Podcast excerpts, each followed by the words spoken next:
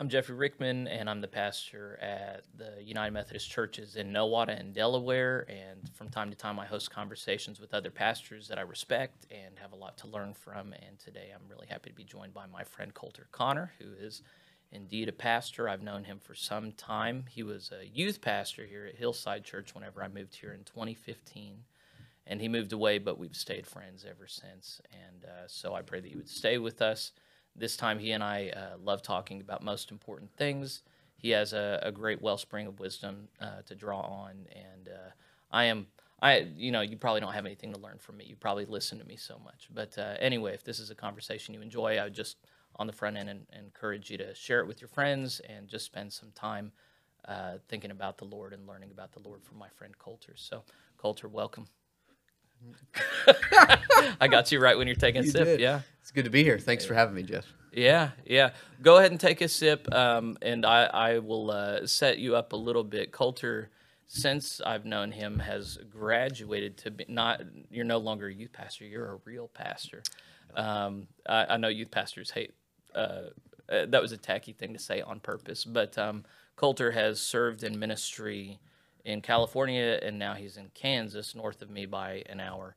Um, and he's also on a PhD track um, through, uh, uh, I can usually think of the college name. But anyway, why don't you give a brief bio about yourself so that people know, uh, you know what you're talking about, know your background, and then we'll, we'll move on from there. Well, if I know what I'm talking about, is still to be determined. But uh, a little bit of a background. Grew up in Missouri.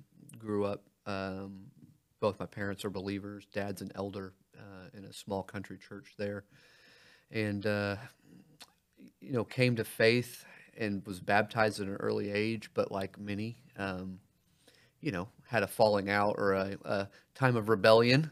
And the Lord, um, through His kind providence, drew me back to Him through various means and life circumstances, and um, got into ministry. Um, was not my getting into ministry, uh, so to speak, was not my game plan. I wanted to play college baseball, wanted to coach baseball, do all things baseball as a career, and uh, that didn't work out. And so um, the Lord drew me back to to the ministry, and and um, you know I uh, moved in with my parents and went to Bible college so I could save money and and yeah, kind of the everything from that point forward in 2013 to now. Is, Where'd you go to Bible college? uh, Central Christian College of Kansas. Okay. It's out in McPherson, Kansas. Okay. I just went. I did their online program. Okay. I've only been to the campus one time, um, so I can't really say I went to Bible college. Uh-huh. I experienced Bible college through the internet. Um, so yeah, I've been doing ministry since 2013 in various different roles. As you said, was a was a youth pastor for a good bit, and then um, graduated to be a real pastor. Um, still trying to figure out what that looks like every day. Uh, yeah, done ministry in Oklahoma, Missouri, California, and uh, now in Southeast Kansas.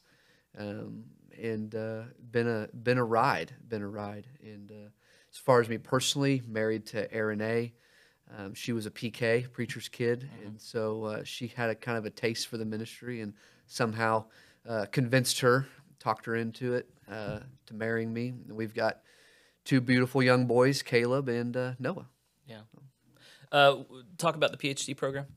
Yeah, PhD program at Midwestern uh, Seminary in Kansas City.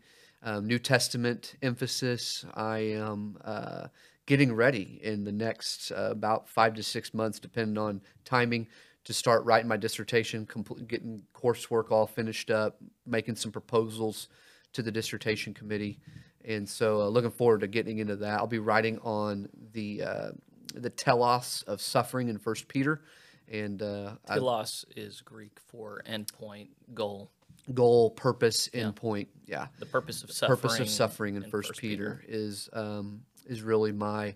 Uh, I love all things First Peter, but as I've read the letter and um, studied it, I feel like I have a contribution to make about what uh, what what First Peter, uh, what Peter is trying to communicate to his audience. Yeah, he's scandalous. Scandalous. Well, I think it's scandalous to our culture. Says uh, in First Peter that it's it's good to suffer, uh, not for wrongdoing, but for doing right. Yeah. Uh, which goes against Yeah. our cultural ethic, which is, yeah, let's make people suffer for doing wrong, but if you've done right, you should stand up for yourself. And he says the opposite: don't stand up for yourself, that they would be scandalized. Yeah, yeah. First Peter uh, there in chapter three is pretty. Yeah, there's a lot going on there that is total opposite of our culture. But Mm-hmm. yeah, the idea that it's better to suffer for doing good if that should be God will Mm-hmm. than for doing evil is. Uh, Oh, how do you figure out if it's God's will? Yeah, well, we can get into that later. Um, Okay, but there's hypothetically some suffering for Yeah, I doing good that is not God's will. That that is then not okay. Yeah, yeah. I mean, uh, yeah, Okay, we'll come back to that. yeah, yeah. Absolutely. we might we might have a good old fashioned Jeffrey Coulter dust up. We've had Yeah. a few over the years, and that's what I've really. You're probably my favorite person to argue with because the whole time there is no question that we are brothers who uh, are on the same page, loving the Lord and and uh, seeking truth together. Oh, absolutely. Yeah. I mean, some of the. Well, you say absolutely, but that's not usually how. No, yeah, and of course, yeah, that, that might not be the case in all circumstances, but I, I think a good theological um, sparring match where two people or three people, um, however many, are in genuine fellowship with the Lord Jesus Christ and um, seeking to allow Scripture to guide their their thoughts, and their emotions, and their intellectual, you know, um, wrestling is uh, I mean, it's one of the great joys of my life. right. Yeah, Hence, wanting to do uh, academic and PhD work where um, at, at a school, at a confessional, you know, at a school that um, is tethered to the Word, um, loves the Lord, is for the local church. Midwestern's motto is for the church. They want to um, equip men and women um, for gospel ministry in the local church, including PhD studies, if the Lord should will. And so Well, I, and they, there are a lot of there are a lot of PhD and master's programs that have nice language like that. There Mm-hmm. are not as many that actually practice that. But you're you're a part of a, a de- degree program that's actually practicing that Yeah. well. Yeah, in my experience, very well. Yeah. I just got to sit down on Wednesday with the president of Oklahoma Wesleyan University, the, the new president, uh, uh, Jim Dunn.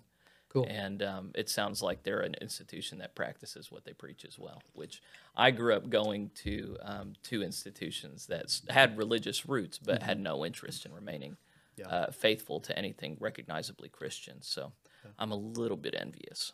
Uh, although I, uh, you couldn't pay me enough to do a PhD program now. Um, talk about what what your primary passions are in, in pastoral ministry. Let's uh, stay away from the academic stuff, but in pastoral ministry, what yeah. do, what do you love? What are you excited to preach about? Do Man, I, I love uh, a few things. One, I love teaching God's word. I love discipling, specifically men, um, and seeing how the by- by the Spirit and by the Word they're transformed um, into the image of Christ. Uh, I, I think from a church standpoint, I, one of the things, and I take a step back. Uh, one of the things that I observed in my own experience, and then as the experience of the Christian church in general, and this is kind of some of the roots of why I wanted to write on First Peter. But um, I think in general, uh, the American church, Christians in America, um, have an anemic theology of suffering. anemic meaning um, not very robust or Yeah, healthy. weak, They've not healthy. stayed on the milk, not gotten to the meat. Yeah, yeah, absolutely. And so, um, and I think we we've we've seen the results of that um, over these last couple of years, where you know people have stopped attending church or stopped going to church because they didn't like a decision, whether it was the you know one way or the other. They just they they disengaged and. Um, and so I think there's much to learn from the scriptures about how to deal with suffering, um, how to, dare I say, rejoice in the midst of suffering. Yeah. Um, and First Peter has a great deal to say about that. And so from from a pastoral standpoint, I really like and I'm interested in having conversations with people of how they can deal with the difficulties of everyday living um, or the deal with the difficulties of Christian persecution, if so they should come um, while at the same time uh, maintaining Paul's instruction in Philippians 4 4 of taking delight in the Lord, be glad in the Lord always. Um, and so how does that work? And and teaching people, leading people to the to the idea of yeah, uh, day in day out, uh, life can be difficult, right? Getting up at 4 a.m. to go to work, or you know, uh, digging a ditch, laying asphalt, uh, working overnights in the hospital. All these things can be difficult, but there is um, there is still great joy to be had because of who Christ is and what He's done for us. Yeah, to if you're going to be a pastor, so the pastors that do well in America are people the ones that don't talk about suffering. They talk about how God is going to prosper you and God is going to give you your heart's desire if you just serve him the right way and give enough money. What you're doing is the opposite of that, which is I hope so. Yeah. yeah. So. which which you know there there I think there are a lot of people who have a stereotype in their head of pastors being worldly people who desire money and and to that end they're going to corrupt the scriptural words so that they they preach what people will give money uh, to hear and there are some of those but those are uh, I would say a minority I would say the vast majority of at least small town church pastors are uh, are really trying to preach the truth of God's word, and I think you're totally right to focus on suffering um, because this is one of many countercultural witnesses that the people of Christ have to offer the world. Um, in in in less materially developed parts of the world, suffering is just a, a part of life, and um, they glom onto the the passages that Americans kind of flee from because it gives meaning and purpose to their suffering. We have a culture where suffering is actually quite rare when you're when you're talking about um, dire poverty Yeah. um, um, intertribal warfare. Um, there are people who suffer in our society, and we generally don't like looking at them or listening to them while they're going through it. It makes us uncomfortable. We'd rather not suffer.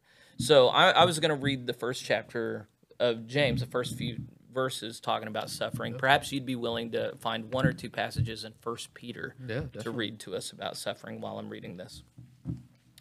My brothers, whenever you face trials of any kind, consider it nothing but joy, because you know that the testing of your faith produces endurance. And let endurance have its full effect, so that you may be mature and complete, lacking in nothing.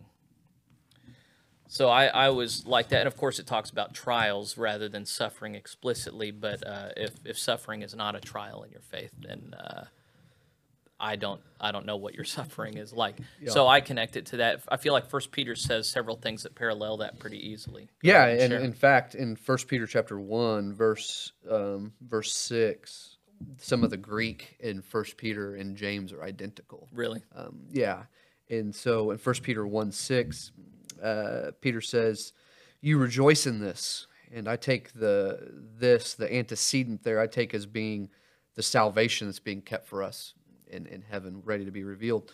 And so he says, "You rejoice in this, even though now, for a short time, if necessary, you suffer grief in various trials." Um, and then uh, fast forward and peter unpacks i think that statement right there throughout the letter but fast forward to 419 and uh, what many what many scholars of first peter have come to recognize is that kind of the thesis statement for the whole letter is 419 says therefore let those who suffer according to god's will entrust themselves to a faithful creator by doing what is good.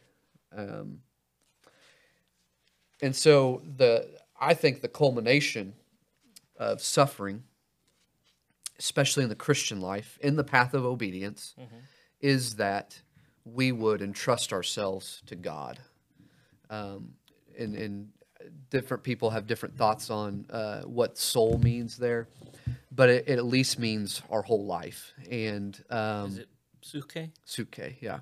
And so, you know, entrusting ourselves, entrusting our lives to God by doing what is good, even even if it should be God's will that we suffer, is the goal, I think, of suffering. That that it might draw us closer um, to a closer dependence, um, and some might say even a closer joy in the Lord rather than in the, in the things of this this life. And so, um, I think in a world where we are distracted constantly and our affections and our time are, are consistently being grasped grasped at by different things. Um, sometimes I think the Lord allows us to suffer so that we can focus our time and our attention back to to the Creator, the one who who gives life. And uh, we in America often would see that as being a bad thing. I think First Peter sees that as being a good thing. Right. Yeah. Yeah. th- What do we do with a God who treats things we think are bad as good, um, and then does things that we're told are good but feel bad? You know, that's um, that that's a very challenging thing for our era. I want to come back and talk about suffering a bit more. Yeah. Uh, before we do that, I kind of wanted to check in with you. I remember talking with you several years ago about the denomination that you have served within.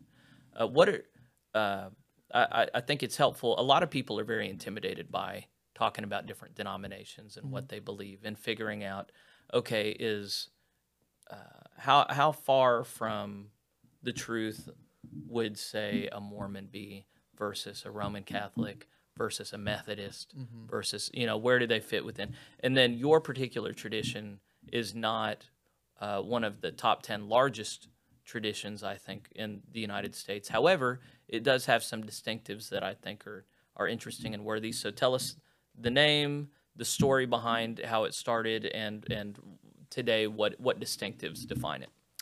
Yeah, it's kind of a little bit. Um, it's a, it's it's a little bit difficult to nail down. I would say that. Um, so, a part of and serve in the Restoration movement, uh, a movement that started Second Great Awakening, middle late 18th, or middle late 19th century. Sorry, uh, Barton Stone, Alexander Thomas Campbell, and uh, I think its um, I think its origins were noble. Um, I think the way that that has played out over the last 150 years or so has had varying degrees of success. I think that's a fair assessment of our history.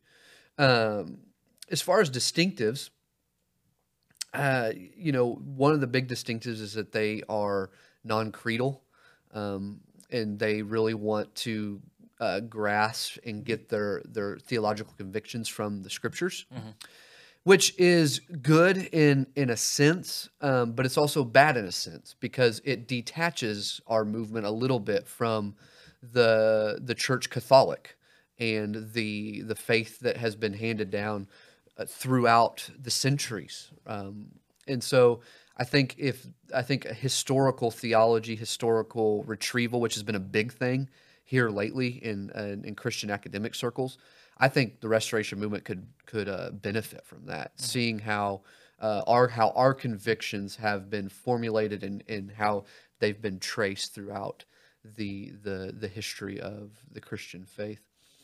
Um, as far as as far as distinctives go, uh, that's a little bit more difficult, especially now, to pin down because uh, I've I know friends and have friends that serve all over the country that have a little bit different flavor of distinctives, and so um, you know, I would say that in general we're broadly evangelical. We we want to um, we have a high view of Scripture, very high view of Scripture. Um, we have a high view on the need for to trust in Jesus Christ as Lord and Savior, and that you know you don't just become a Christian because your grandmother was a Christian, um, or that your mom and dad raised you in the church. You need to have a, a real personal experience with the risen Christ Right. And so um, you know that's a distinctive for us. We we are we have a high view of of baptism. Um, you know, kind of one of those things we we we don't want to we want to be careful how we word it. Obviously, in, in a in a nuanced in a nuanced world, um, but you know we just see baptism as being a very critical um, part of the salvation matrix or experience. I don't know why on earth you guys would think that. Yeah, Uh, yeah. it's not like the scriptures talk about that. Yeah, we just take Peter at his word when he says repent and be baptized. Uh-huh. Um, yeah. So yeah, we you know those are kind of some of our distinctives. Um, uh, broadly speaking, we're more on the conservative side of some of the social issues, um, but also there's a liberty and a freedom because we're a we're kind of a we're a movement, not really a network or an association. So you know there's not really any real accountability to one another other than just um, a mutual cooperation and fellowship. So uh, would you be rightly considered a denomination or uh, more of a they, network? They yeah, they would say probably more of a network. I, I think the people and, and I don't I don't get into those things as much. Yeah. Um, but I think most people in the restoration movement would say no, we're more of a network. Well, is there shared money? No, no. There's no shared money, and No shared there's money. no shared um, uh, uh, administrative structure. No, no, Okay. no. It's all by you know, like if you want to give to restoration movement based Bible colleges, you're Yeah. free to do so. Missionaries, but all of that is at the discretion of the local church. So, are there uh, local churches that would say we're a restoration movement church? Some would, yeah, yeah, and then some would just say we're an independent Christian church or we're a Church of Christ. Can Uh, you be a restoration church and affiliated with a denomination, another denomination? You know, that's a good question. I do not know that. Okay. I, I've never explored that. Um, I've never explored that avenue. I've kind of liked imagining a future where my church just affiliates with as many denominations as we possibly can. Yeah, there there are there are some churches that are like that, Yeah. especially churches that um, as long as you as, as long as like uh, for instance, I know there's some Baptist churches that are affiliated with more than just the SBC. They're affiliated with different certain uh, and as long as you adhere to their broad theological convictions, um, you can you can do that. And I think that that's something um, yeah, one of the weaknesses of our movement would be that we don't pool our resources for missionaries and education. Um, and so, being a, having done a couple different degrees in the Southern Baptist Convention, that has been one of my um, one of the things I think is a strength for them, and something that they should be credited for for seeing a long time ago of pulling money for missionary outreach, Yeah. um, which they have a for not if you've ever studied the SBC missions, it's Yeah. really really good, um, both local and abroad. Not I think just, they have the second largest missions, uh, denominational missions arm behind Catholic Charities. probably it doesn't surprise me at all. Um, They might be behind the Methodists. UMCOR is really big. Oh. Um, just the the work that they do though um, planting churches overseas sending missionaries to unreached people groups but then also responding to disasters in the united Right, states yeah. is uh, phenomenal and then their education um, i think is uh, we're you talking know- about SBC right now. yeah sbc yeah. their education you know like if you're if you're an sbc pastor you get 45 50% off your theological education which if anybody has ever looked at the cost of theological education that's a huge blessing Sure. So, Yeah, the, the only thing you didn't say about the restoration, the story of the restoration movement founding, the way you recounted it to me several years ago was these two original founders, founders that you named had both been reading their Bibles separately and coming to similar convictions about just restoring a fundamental loyalty to the biblical text. And then they met each other, Yeah. had already started their own movements that then came yeah together. yeah and and kind of combined them yeah I'm, so I recalled that correctly. Yeah, yeah, absolutely. All right, good for me. Yeah, look at you. Um, I think you're ready for a PhD. Right. Let's talk uh, briefly about the role of creeds, um, and then we'll come back to suffering. Yeah, Um, yeah. Because I think this is something that, that turns off a lot of people. I think it's the disciples' tradition that, that they have a slogan, no creed but Christ, right? Yeah, and that would be uh, the church that I grew up in. So, the church that I grew up in, uh, on the back of the bulletin said "No, no creed but Christ," um, which is, uh, well, we can get into that later. But uh, Yeah. no creed but Christ, no book but the Bible, and uh, um, I could, there was one more. I can't remember what it was, um, but it was kind of one of those things like these people know that like by them stating these things, they are stating creeds. Sure, yeah, yeah, yeah. Uh, just a more abbreviated Yeah, creed, less yeah. formal language. yeah. That's fun. The the I think it's helpful for people to hear a recitation in some sense of why creeds might be important. Uh, the brief thing you said, I think, was that by rejecting creeds, believers in churches uh, disconnect themselves from the Church Catholic. Yeah. Uh, the the word Catholic comes from the Latin "catholicum," which means universal. Yeah. And the, the the high priestly prayer that Jesus prays in John, I think 17, is that we would all be one Mm-hmm. as He and the Father are one. That the, the, the prayer for the church is not that we would be splintered the way that we are, Yeah. But that we could be united in one true faith. Um, and uh, you, you paraphrased, I think, Jude, the faith that was once and Yeah. for all entrusted to the saints. So um, to equate Uh, I think a lot of people would just say, "Fine, yeah, th- there's the one true faith, Christ is," but it, that has nothing to do with creeds. Creeds are just an invention of man that were made uh, for unnecessary control and maybe to subvert parts of Scripture by focusing on.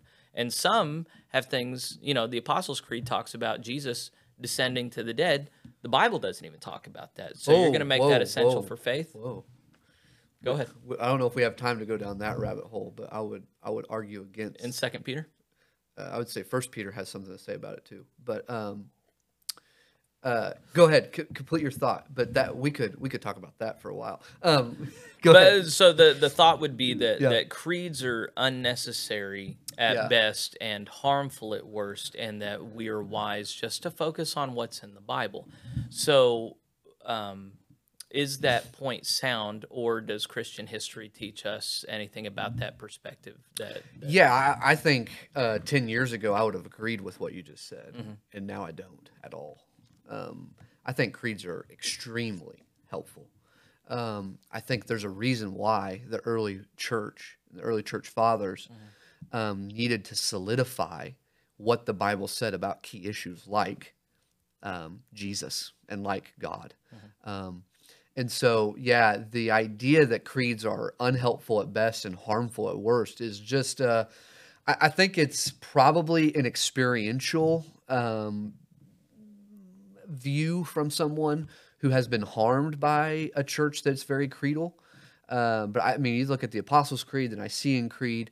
Um, these are these are um, these are creeds, confessions, however you want to say it, that the that the church gathered around, rallied around for centuries, and um, and that's uh, they are accepted accepted creeds of what it means to be a follower of Jesus. Um, the reason why they you made said them follower not father i'm just follower, yeah, follower listeners. of Jesus. yeah Um, they're, they're, they they made these so that they could solidify and clarify Mm-hmm. who was actually being faithful to the Lord Jesus Christ and and the triune God.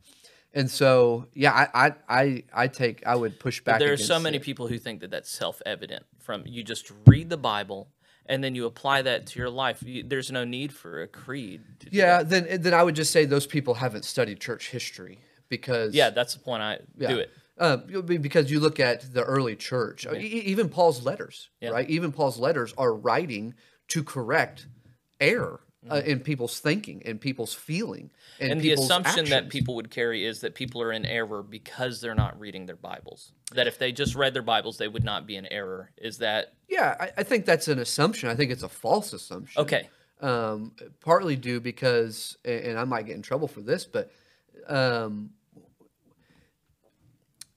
we're reading in English a translation, a Bible translation, and um, and I've had this conversation with other people.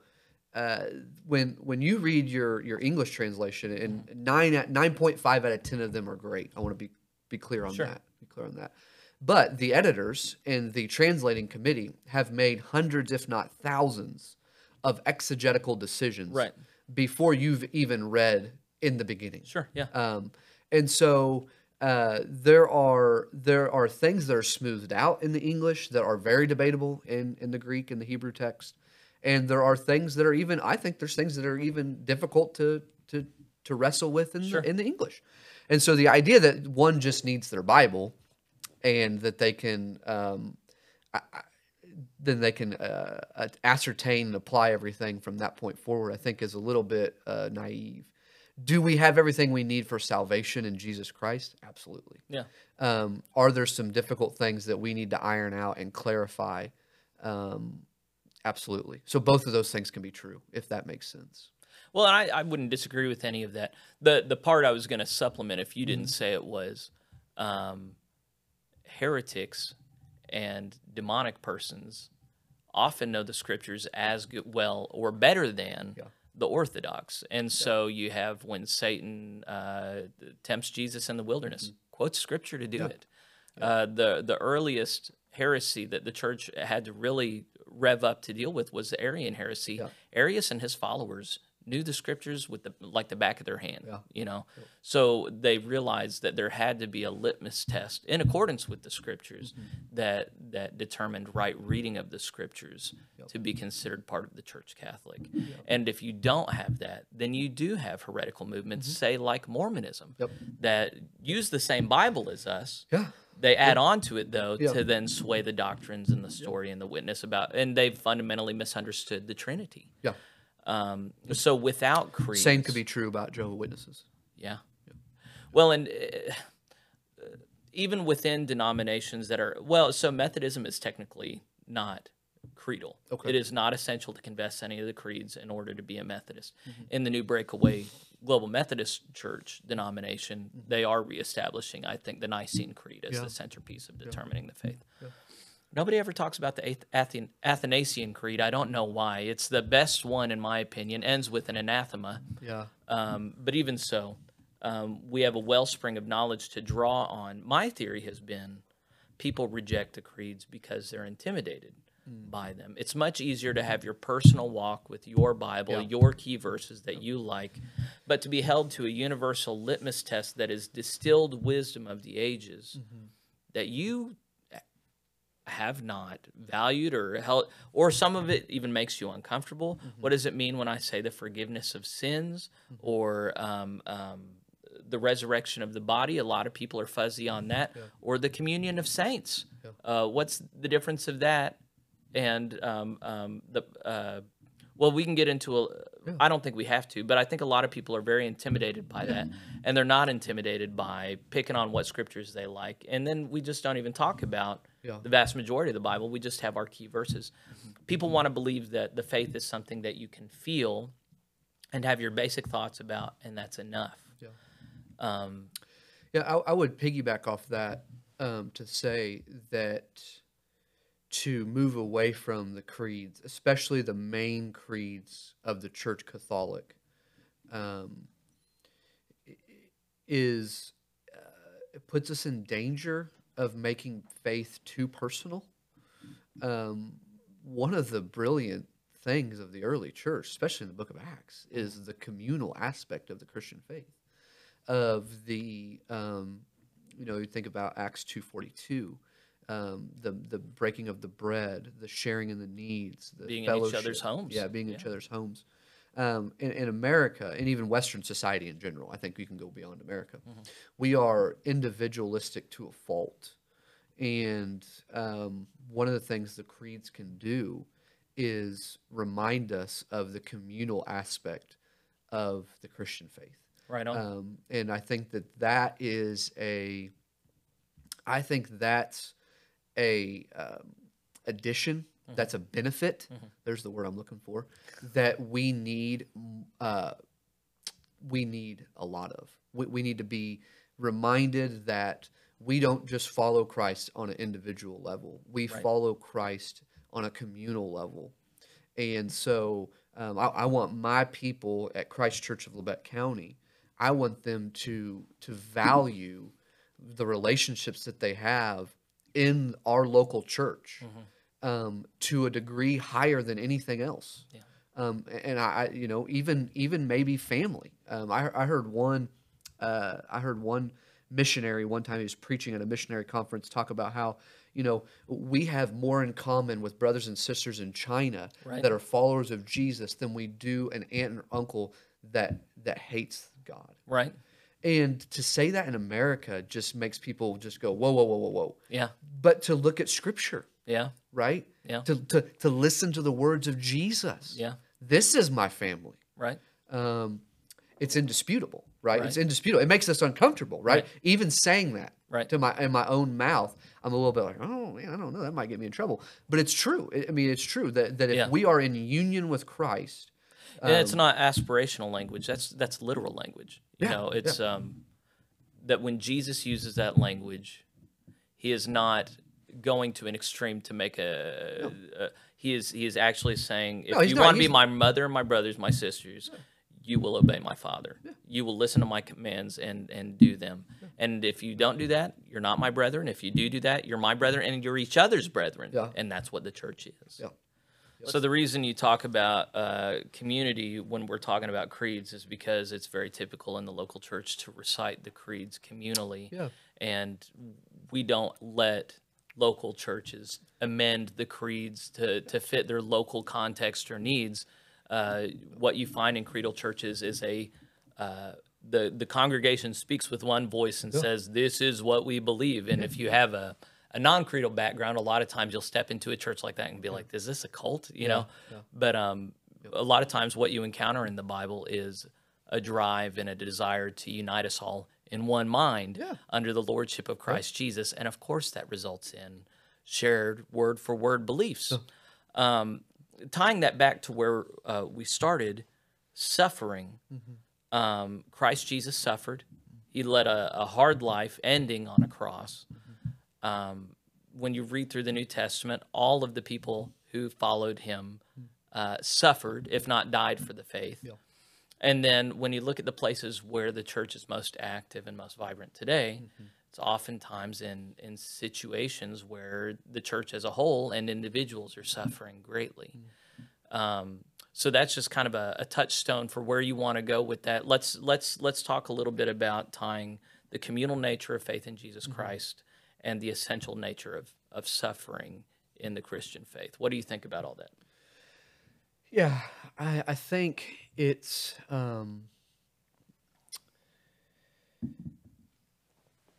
I think the community um, as it and actually um, uh, uh, there's a scholar who wrote a PhD on the liminality of the Christian experience in First Peter. Liminality being Liminality. middle place. Yeah, and um, and and Or a his- threshold. You're tran- you're uh, coming into something. Yeah, and his whole thought was is that, or his whole argument or main thesis of his thought is is that the suffering of First Peter um, i- is what brings this shared experience, is what brings them closer to Jesus. Um, as Christ suffered and left for us an example, First Peter two. Um, so the, the the community of Asia Minor, these churches, Modern day Turkey. uh, modern day Turkey, they experienced a very not the exact same thing, right? But they experienced a similar type of thing that brought them closer to one another in their relationship, but also brought them closer to being conformed to the image of, of Christ. So let me let me say an offensive thing, and then you get to do with it what you want. But uh, the proposition being that you cannot grow in a mature sense closer to Christ without suffering for His name's sake. Yeah, I mean, I I, I think to uh, to varying degrees that is very true. So if you to in your uh, with- personal as long as as long as we're speaking in a nuanced generality sense yeah suffering um suffering if you want to grow closer to the lord you are going to have to in some way probably suffer um, i think of can we take probably out of that and it still be true? yeah, I think so. Okay. I, I think, I mean, um, I'm, I'm trying to think of any instances in church history uh, where people did great things for the Lord without being, uh, without suffering, and I, I don't really. Oh, you, I'm, I. So I would say you can do great things Okay, for yeah. the Lord without suffering. I think Yeah. history is replete with that. But to say that you cannot not walk rightly with the Lord, I, I'm going to go back to that. Yeah. You cannot walk rightly with the Lord without suffering for His name's sake.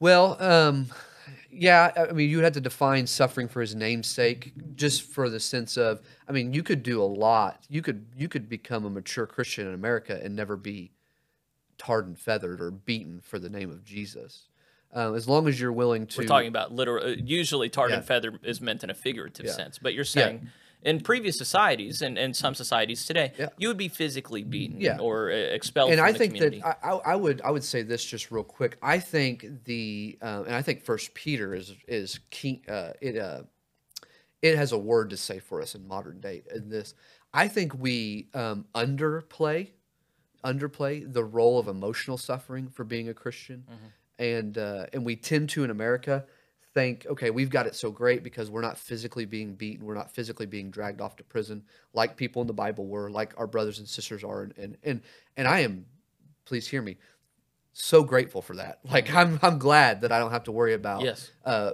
police coming in the middle of the night and, and, and snatching me away from my family for preaching the truth. Right.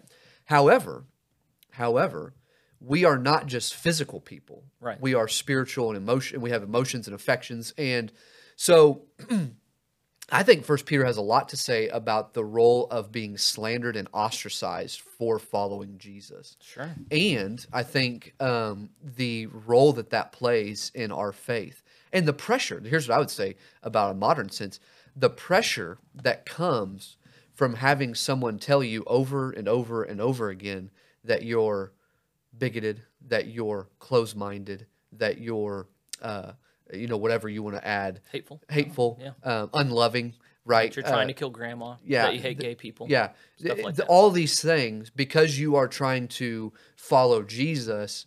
Um, those things wear on people, whether we care to admit them or not. They wear on people, and um, that's what is going on. We see that a lot happening in the in the first century church, and I think that that in Mm-hmm. Christians America, were called atheists. Yeah. They were called uh, uh, baby eaters. yeah, Uh, they they were uh, um, called ignorant, Yep. idiote, people of the, uh, the back country Yep. that were making a home in cities. yeah, Uh, yeah, there's. Um, well, let's let's look at Jesus' words. Uh, Matthew chapter five, verse eleven. This is at the end of the Beatitudes.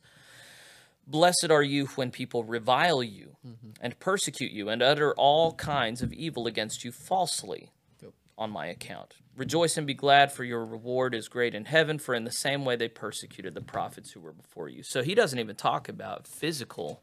Uh, maybe that's under the umbrella of persecution, but he talks about people speaking evil against you falsely Yep. uh, uh, uh, when when they revile you. So that's primarily emotional, and of course the the physical is an outgrowth of the emotional a lot of the time. yeah, and and so in First Peter, to always want to circle back. Please do, that, yeah. Um, Peter not directly quoting Jesus, but using some of the similar structure and ver- and vernacular in in in Greek. He says, uh, "Do not repay evil for evil or insult for insult, but rather, or on the contrary, offer a blessing, since you were called to this, so that you may inherit a blessing."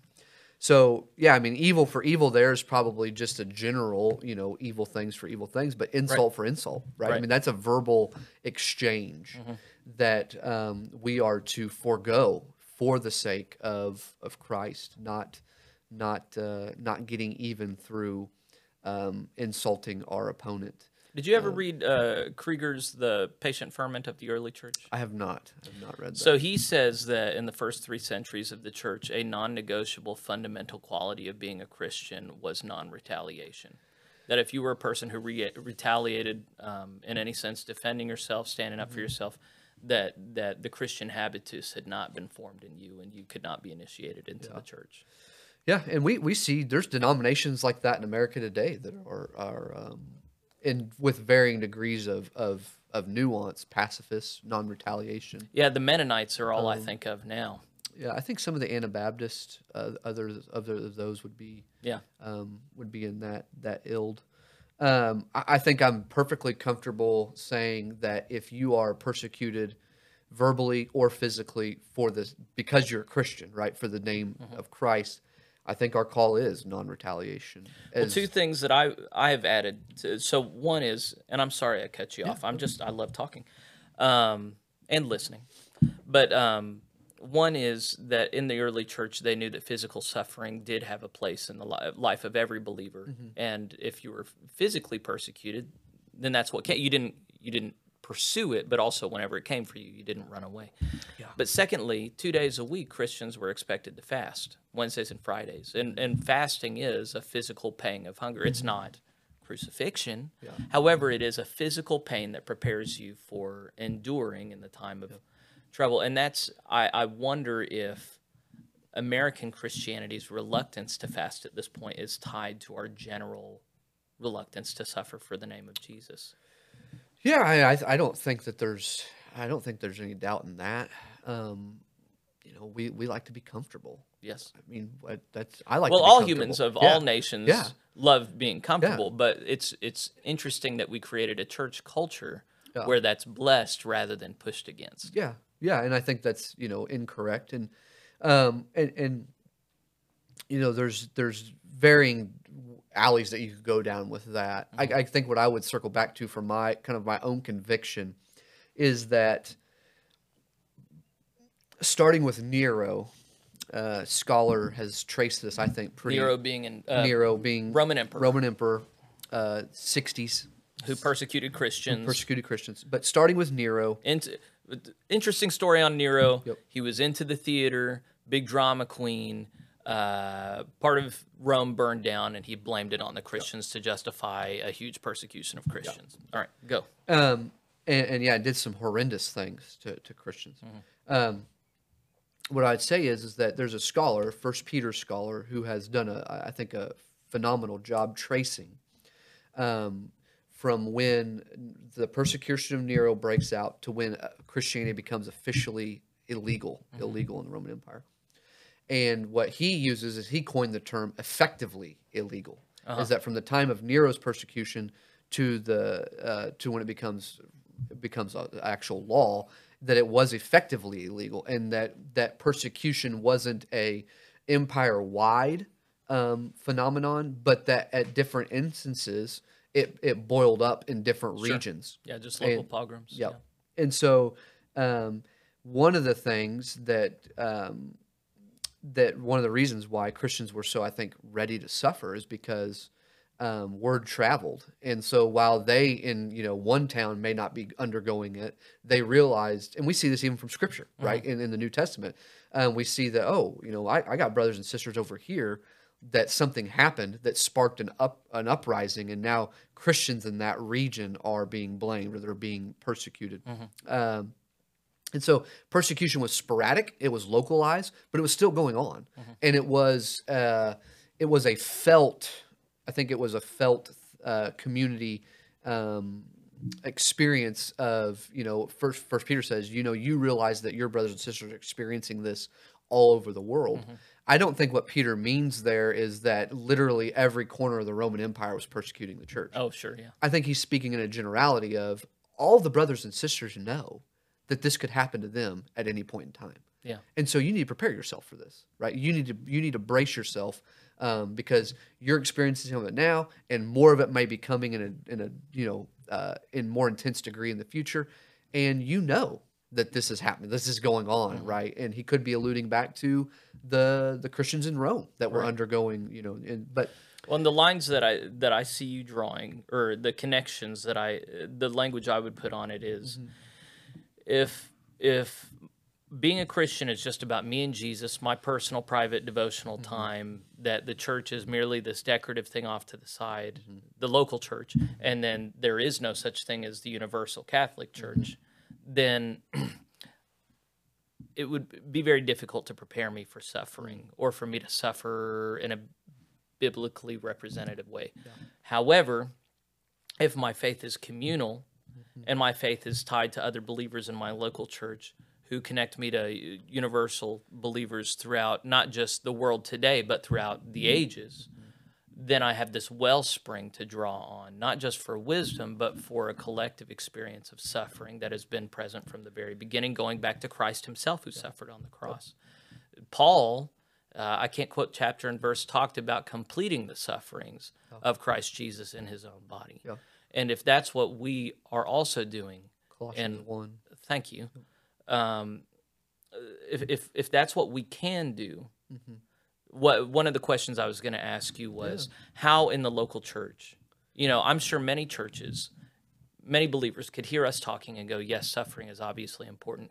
However, when you put it to them to actually do it, they're not going to know how. They're not necessarily going to be equipped to do it or inclined to do it necessarily. You might get them to a place up here where they're with, but how do you actually imprint that that willingness to suffer, that sanctity and rejoicing in suffering? Mm-hmm. Um, and is it just we need to preach better sermons? Is it just we need to harp on First Peter more? Mm. Or the, the the thing I was going to suggest is we need to be telling the stories of other Christians that are mm-hmm. suffering today. Because even if we're not suffering, I honestly think in, in America without bodily suffering, yes, we have emotional suffering, mm-hmm. but most of that's self inflicted, in my opinion. I think that, and it, you don't have to be a Christian to suffer in that way. Yeah. But I do think when you draw on the wellspring of the Church Catholic, mm-hmm. you have people that are suffering and persecuted greatly for their faith that when we understand that they are my brothers and sisters in Christ, their suffering is my suffering, Yeah. Then that can reform me. My my regenerated Christian self can be impacted by that in a way that I am equipped for suffering if I were not tied to them. Yeah, no, I think all that's good. Uh, I, I think a few things could be helpful, and I don't have a you know blueprint on this, but it is uh, of it is both pastorally and academically um, of great interest to me, and um but I'm reminded of uh, D.A. Carson, John Piper. Many many of your listeners won't know these names, but they they did a uh, a conversation like this on preaching, and the title of it was "A Thousand Sorrows Teach a Man to Preach," and the um, or maybe it's ten thousand sorrows, but anyways, the idea was that in order to really preach Scripture in its totality, to preach the whole counsel of God, as Paul says in Acts to the Ephesian elders, one needs to undergo some hardship and difficulty not just for the christian faith but just in in life, In life, right yeah. like one needs to gain some experience by having their face pushed down in the mud proverbially uh, or maybe literally um and so i think that is a big um a big thing for me of encouraging our people to serve or take um, risk for the sake of the gospel that may wind up in them um, not on purpose, but as a result, right? Like it's better to do good and suffer. It should be should be God's will than rather doing so. So in doing what is good in in the eyes of our Lord Jesus, uh, allowing people to be put themselves in situations where people might have instant backlash to them or um, cut them off from their friend circles, and because those things are are uh, those are difficult. If you've ever lost a friend due to convictional or theological reasons, uh, I know that it's not physical suffering, but it is real pain Sure. and um, and to speak truth into a culture, into a community, into a family. Right here's a big one. Here into a family about what Scripture says about sexual ethics, about the right of life, um, and then to have people that you love distance themselves from you. That will you will experience real pain Sure, that yeah. and real suffering. Yeah. And we need to, as pastors, I believe, I'm convicted by this. We need to be per, we need to be preparing the hearts and the minds of our people to take such leaps, um, to to speak truth and love, and to respond in gentleness, but also with courage and conviction.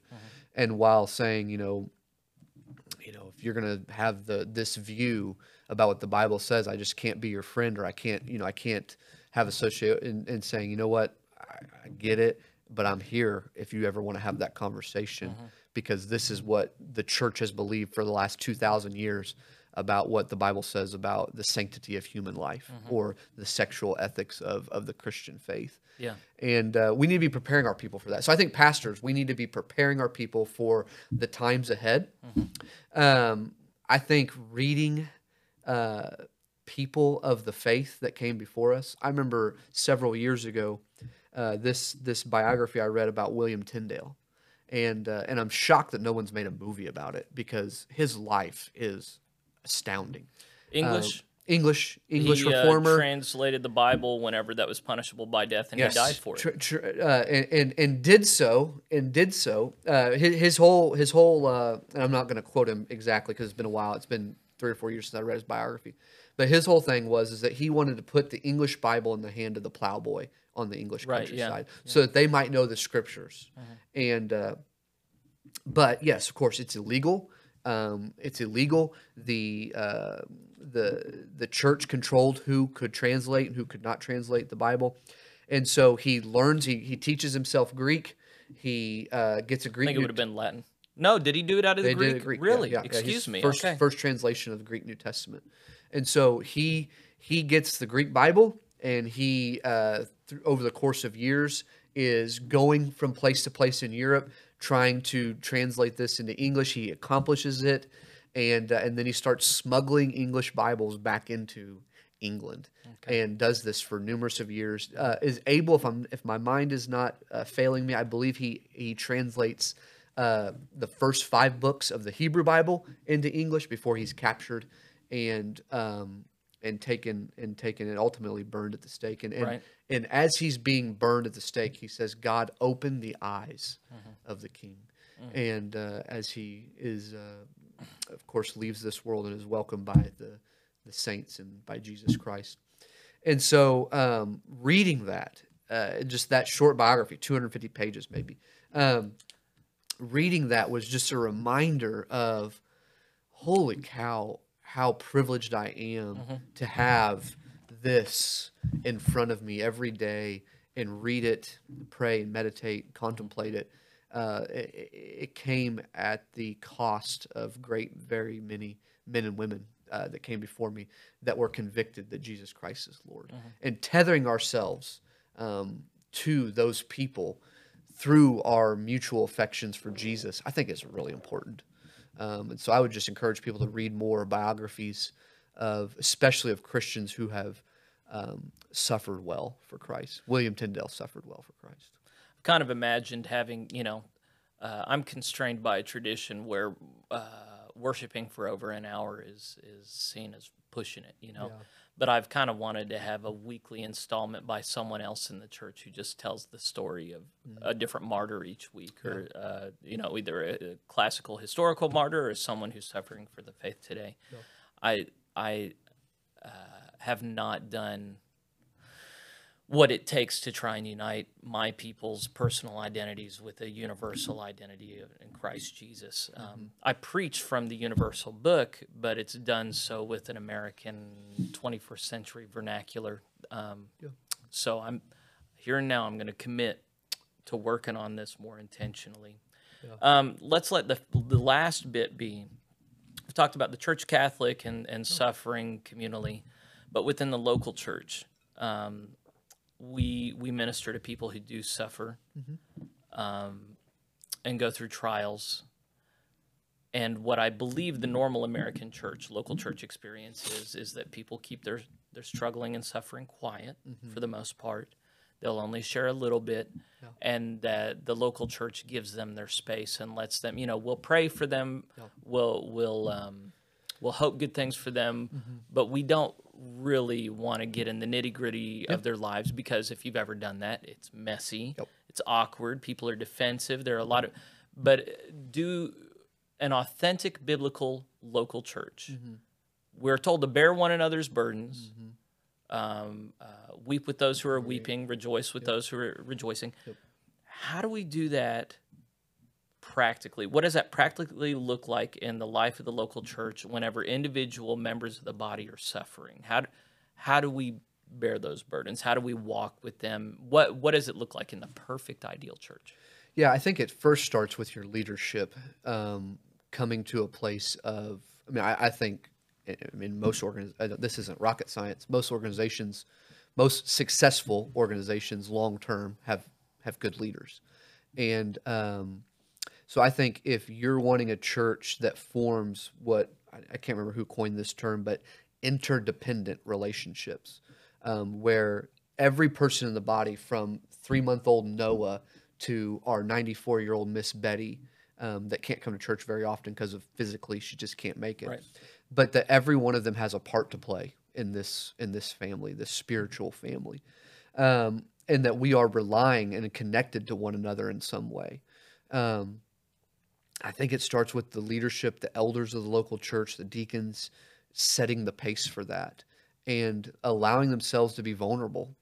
And uh, you know, uh, you you know a little bit of our story, but your people don't. But you know, when when when Erin A was was diagnosed with cancer, that was a an eye Erin A, your wife. Erin A, my wife, was diagnosed with cancer. That was an eye opener of uh, we can't do this just with us two. Like we need our church family, and we needed our extended family. And and here's what was uh, what was so um, humbling and sweet, Jeffrey, is that we had people that we had done ministry with through all over, literally all over the United States, that sent cards of encouragement, uh, gas cards as we were traveling back and forth to Kansas City. And it was a reminder of this communal faith that you know people from California who we live 2000 miles away from now cared for us and wanted to share in the burden that our family was about to go through. And so we need to do that better at the local church. And um, I think it starts with with pastoral leadership, um, us being vulnerable, and us letting go of our pride a little bit, and not uh, not coming across as though we have it all together. Mm-hmm. When s- I just a, a few weeks ago, maybe, maybe maybe time flies, but maybe a month ago, uh, one of our one of our people at our church said, "Hey, how, how was your week?" And I said, "Man, it was rough. It wasn't a very good week at all." Mm-hmm. Because I, I just I've tried to get into the practice of say, how, "Hey, how's it going?" And uh, and everybody's natural response is, "Oh, it's going great." Oh, right, yeah. And and a lot of times I still default to that. Sure. But I've tried more and more to say, you know what? No, like I had a really bad week. I had a migraine. Um, it you know wiped out half of one of my days. I couldn't get you know some things going. We had uh, two weeks ago we had a unexpected expense for our truck. You know, squirrel chews through the wiring, and there's 400 bucks just down the drain. Um, I think we need to be more transparent of you know not complaining, but just being real. Of man, you know what? Kids have been crazy this week, and we haven't slept well. Baby's been sick. Um, I'm just tired because a lot of times, if I'm being honest, I'm limping into Sunday morning, and I am refreshed by when our worship leader says, "Good morning, Christ Church." Will you stand and sing, and then we sing in one voice the truth about who God is and what He's done for us in Christ. That's refreshing to me. And more times than not, I would say, um, I'm limping into that Sunday going, I need to be with God's people. We need to break bread together and we need to sing songs and pray together and then allow God's word to to shape and uh, and uh, file off some of the rough edges. And uh, I think from my own life, just being more transparent about what that looks like, and then encouraging to let that filter down in our leaders, you know, our other elders. Say, hey, you know, you don't have to when you get up and, and give a communion meditation, when you get up and you give, um, you know, the status of the church, right? Uh, you don't have to paint this with rose-colored glasses. It's because most people in our audience, if we're being honest, they know what it's like to go through difficulty, right? They know what it's like to have a toddler that's up all night and you know you're going to work a 12-hour shift on three or four hours of sleep, or they, you know, they know what it's like for the uh, the money to run out before the month does. Um, they know what it's like to have conflict and difficulty in marriages, and I think um, cultural Christianity, taking a step back, has at times caused us to make us make us as leaders say appear as though you know we got everything together. Because I'm following Jesus I got everything together. And uh, I think more often than not because I'm following Jesus I realize how much I don't have um, figured out. And uh, And it's not that just G- following Jesus messes up your life. It's more that following Jesus reveals how messed up your life actually is. as you look at the holiness and character of God consistently, you realize just how fragile and broken and um, and unraveled your life is, Right. and and how and how I would say this, how weak my character can be if things go wrong. Right? Yeah. Yeah.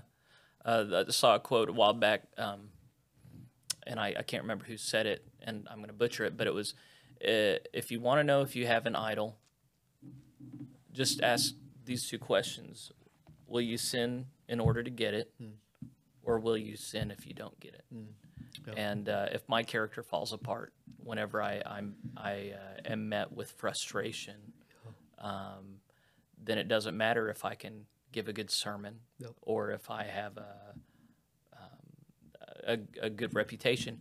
All that matters is, you know, who am I when life does its worst at me? You know, and that's uh, more and more.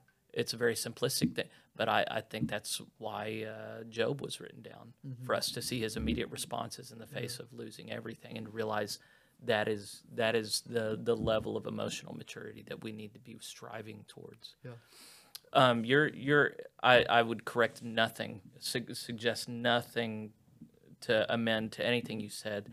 I would just add on. Uh, for obvious reasons, you're primarily concerned with the pastoral witness in the midst of suffering. That that's self evident. Um, I I just I've I've been trying to as a pastor do this shared suffering bit for some time, and I'm not good at it at all.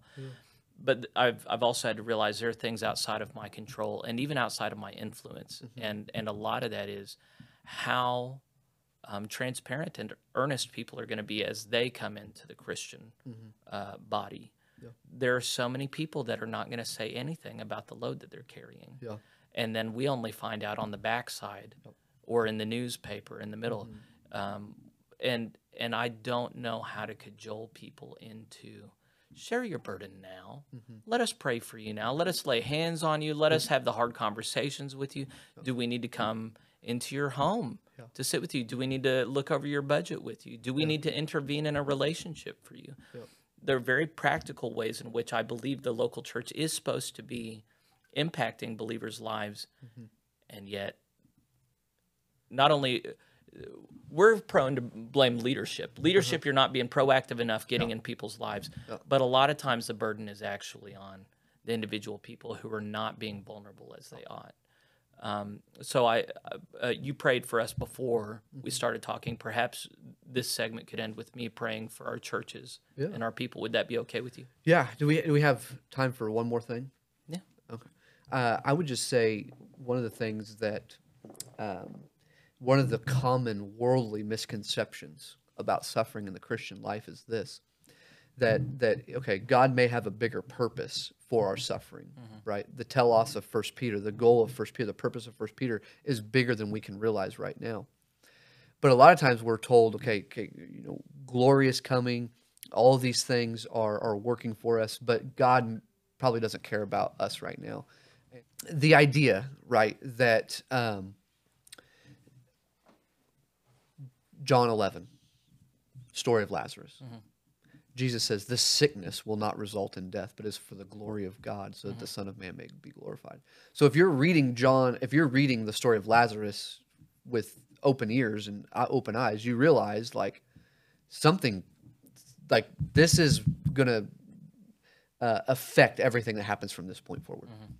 And so, what I've realized in my pastoral ministry is a lot of people, um, they have a very narrow view of suffering.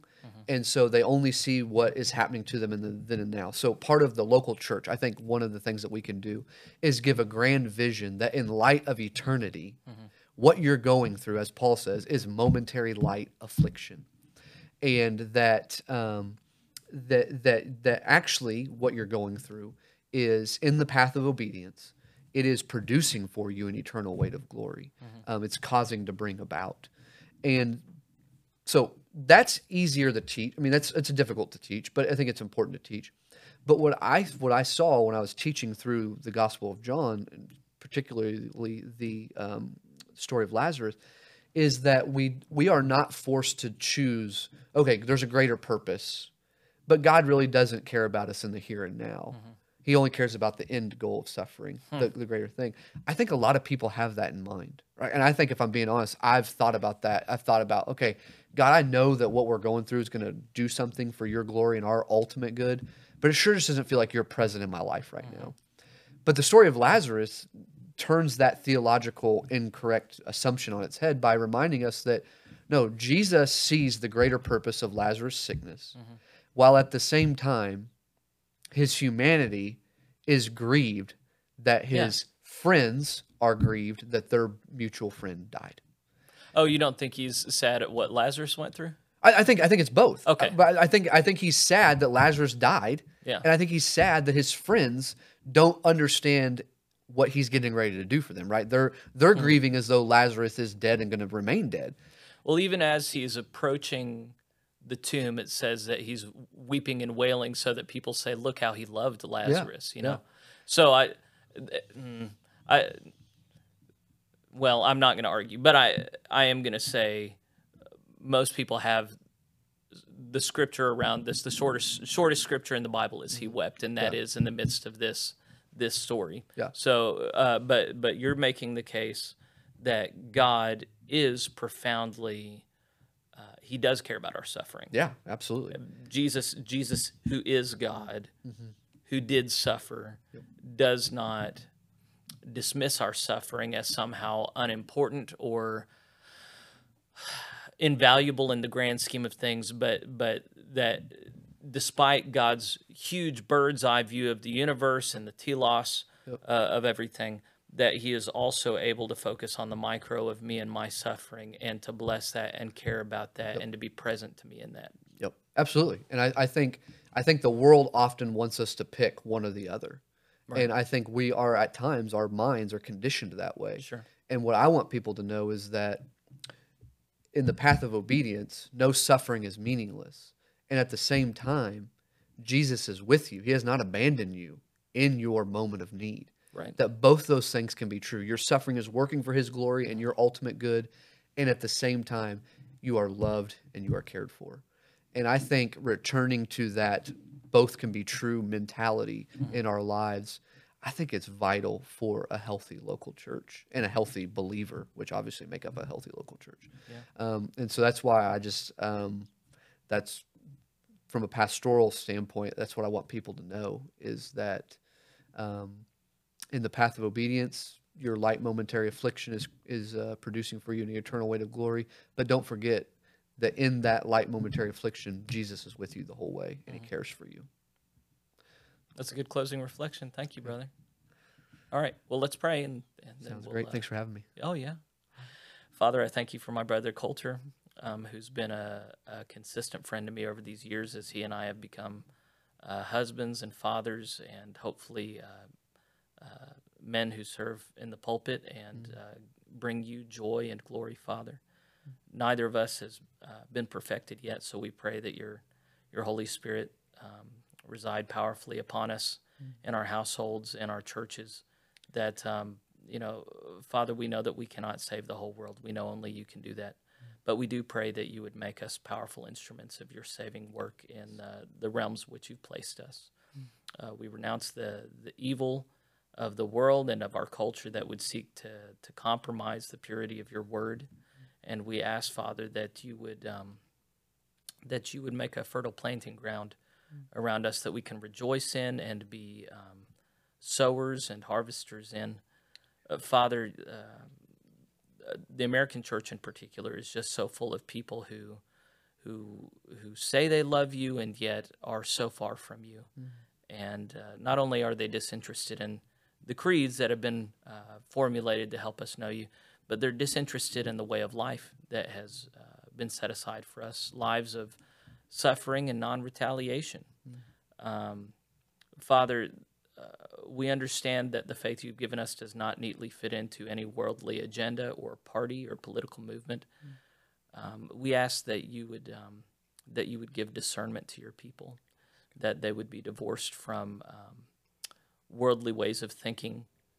Of it's it's either one way or the other, and we ask Father that you would build in in believers uh, a capacity to understand the both and nature of faith, that you are both Lord of all creation and Lord of our lives individually, and that you call us, Father, to similarly uh, personally know you and be changed by you, but be corporately involved in the life and work of the church.